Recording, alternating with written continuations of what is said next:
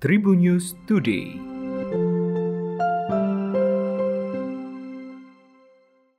Apa kabar Tribuners? Berjumpa kembali bersama saya Devi Rahma di Tribun News Today. Devi akan berbagi informasi menarik hari ini mulai dari info nasional, regional, selebritis, dan olahraga. Kasus konfirmasi harian COVID-19 terus terjadi kenaikan dalam satu minggu terakhir. Angka kasus harian mencapai 12.422 per 31 Januari 2022. Pemerintah melalui Kementerian Kesehatan terus meningkatkan upaya testing dan tracing sebagai bentuk usaha deteksi dini. Dr. Siti Nadia selaku juru bicara vaksinasi COVID-19 Kementerian Kesehatan membenarkan terjadinya kenaikan positivity rate dalam seminggu terakhir. Kenaikan ini menunjukkan kemampuan deteksi Indonesia dalam hal testing dan tracing. Jumlah orang yang dites adalah 5,75 per seribu penduduk per minggu. Angka ini jauh di atas angka anjuran WHO, yaitu 1 per seribu penduduk per minggu.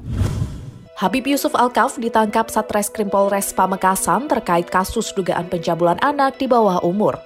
Habib Yusuf ditangkap polisi di Pasar Omben, Kabupaten Sampang, Madura pada 31 Januari pukul 19.30 waktu Indonesia Barat.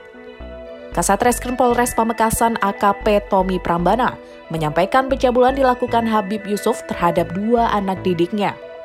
Tommy mengatakan pencabulan ini terjadi dua sampai tiga kali.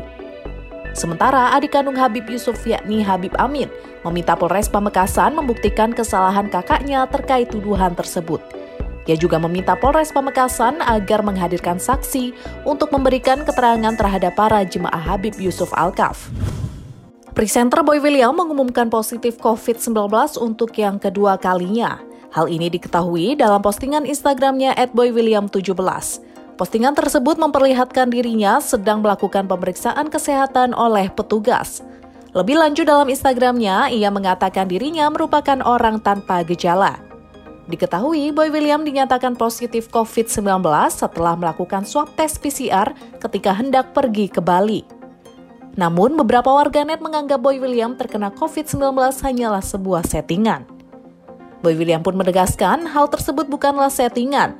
Sementara itu, banyak rekan artis yang mendoakan dirinya agar segera sembuh.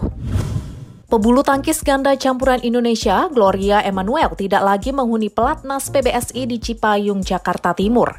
Kepastian itu didapat setelah Gloria tidak masuk dalam 88 daftar pemain PBSI tahun 2022. Ia yang semula berpasangan dengan Hafiz Faizal di nomor ganda campuran kini telah kembali ke PB Jarum. Gloria kini disandingkan dengan pebulu tangkis PB Jarum bernama Dejan Ferdiansyah. Saat dipasangkan dengan Hafiz, Gloria mendapatkan ranking 11 nomor ganda campuran Federasi Bulu Tangkis Dunia. Namun setelah berpasangan dengan Dejan, ranking Gloria di BWF anjlok. Ranking Gloria dan Dejan bahkan di luar 20 besar. Kendati demikian, Gloria dan Dejan telah kembali aktif berlatih di PB Jarum. Keduanya ditargetkan untuk mengikuti rangkaian kejuaraan bulu tangkis Eropa yang berlangsung pada Maret 2022 mendatang. Demikian tadi empat informasi terupdate hari ini. Jangan lupa untuk terus mendengarkan Tribun News Today hanya di Spotify Tribun News Podcast dan YouTube tribunnews.com. Saya Devi Rahma pamit, sampai jumpa. Tribun News Today.